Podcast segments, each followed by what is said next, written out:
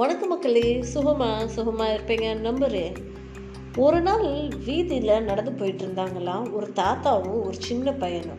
அந்த சின்ன பையன் நடந்து போயிட்டு இருக்க போட்ட தாத்தாட்ட பல கேள்விகள் கேட்டுக்கிட்டே வந்தானம்மா அந்த தாத்தாவும் பக்குவமாக மெல்ல நிதானமாக அந்த சின்ன பையன்கிட்ட பதில் அளிச்சுக்கிட்டே வந்தாராம்மா ஒரு நாள் அந்த தாத்தா கேட்ட அந்த பையன் கேட்டானம்மா தாத்தா தாத்தா வயசாயிடுச்சுன்னா எனக்கும் உன்னை மாதிரியே நினச்சிருமா தாத்தா? நானும் உன்னை மாதிரியே ஆயிடுவேனா அப்படின்னு சொல்லி அந்த தாத்தா கிட்ட அந்த சின்ன பையன் கேட்டானம்மா அதுக்கு அந்த தாத்தா சிரிச்சுக்கிட்டே ஆமாப்பா நீயும் என்னை மாதிரி தானே இருக்க. அதனால் நீயும் வயசான பிறகு என்னைய மாதிரியே ஆயிடுவ அப்படின்னு சொன்னாரம்மா ஏன் தாத்தா வயசாகுது? நம்ம ஏன் எப்போவுமே இளமையாகவே இருக்கக்கூடாதா? எப்போவுமே இதே மாதிரி எங்க?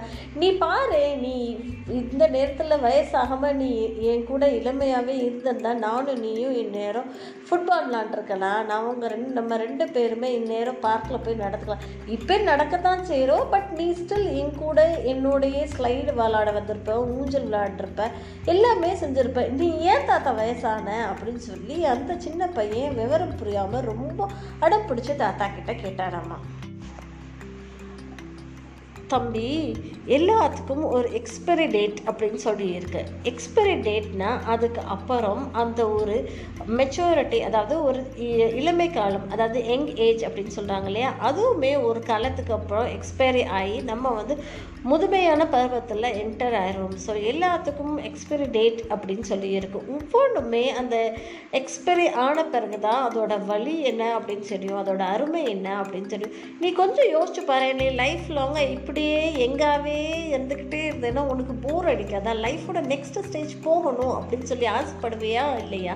இப்போது நீ ஒரு சைக்கிள் வச்சுருக்க. இன்னும் கொஞ்சம் நாள் சென்று நீ பெரியவன் ஆன பிறகு இதே சின்ன சைக்கிள் வச்சு விளாடுவியா கிடையாதுல்ல. பெரிய சைக்கிள் வாங்கணும்னு ஆசைப்படுவேல்ல அதே மாதிரி தான் அது கொஞ்ச நாளைக்கு அப்புறம் அழுத்து போயிருப்பா அதனால தான் வந்து கடவுள் அடுத்த அதுக்கு அடுத்த லெவல் அதுக்கு அடுத்த லெவல் அதுக்கு அடுத்த லெவல் அப்படின்னு சொல்லி ஒரு காலகட்டத்தில் நம்மளும் முதுமையாக்கிறாரு அப்படின்னு சொல்லி அந்த தாத்தா அந்த பையன்கிட்ட எக்ஸ்பிளைன் பண்ணாரம்மா அதே மாதிரி தாங்க நம்ம ப்ராப்ளம்ஸும் ப்ராப்ளம்ஸ் எப்போவுமே ஸ்டாக்னெண்ட்டாக இருந்துடுறதே இல்லை.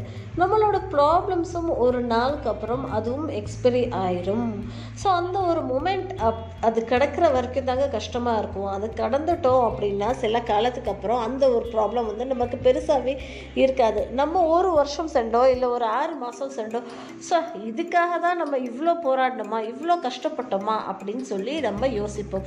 ஸோ அந்த ஒரு ப்ராப்ளம் அந்த ஒரு டயத்துக்கு தான் எந்த ஒரு ப்ராப்ளமுமே வலிக்கும். அது கடந்து போய் நாட்கள் போச்சு மெல்ல மெல்ல நகர்ந்து போக நம்ம பொறுமையாக அதை கடைபிடித்தோன்னா எந்த ஒரு ப்ராப்ளமே நமக்கு வலிக்காது. அதுக்குரிய சொல்யூஷன் தானாகவே கிடைக்கும். அந்த ஒரு ப்ராப்ளமும் பெரிய விஷயமா இருக்காது. இந்த ஒரு சிந்தனையோட நான் உங்கள் நிஷா விடைபெறுகிறேன். நான் பேசுகிற விஷயம் பிடித்திருந்தால் மறக்காமல் என்னோட பாட்காஸ்டான சக்ஸஸ் பட்சம் கேளுங்க. உங்களுடைய ஃப்ரெண்ட்ஸ் கிட்டேயும் அதிகபட்சமாக பகிருங்க.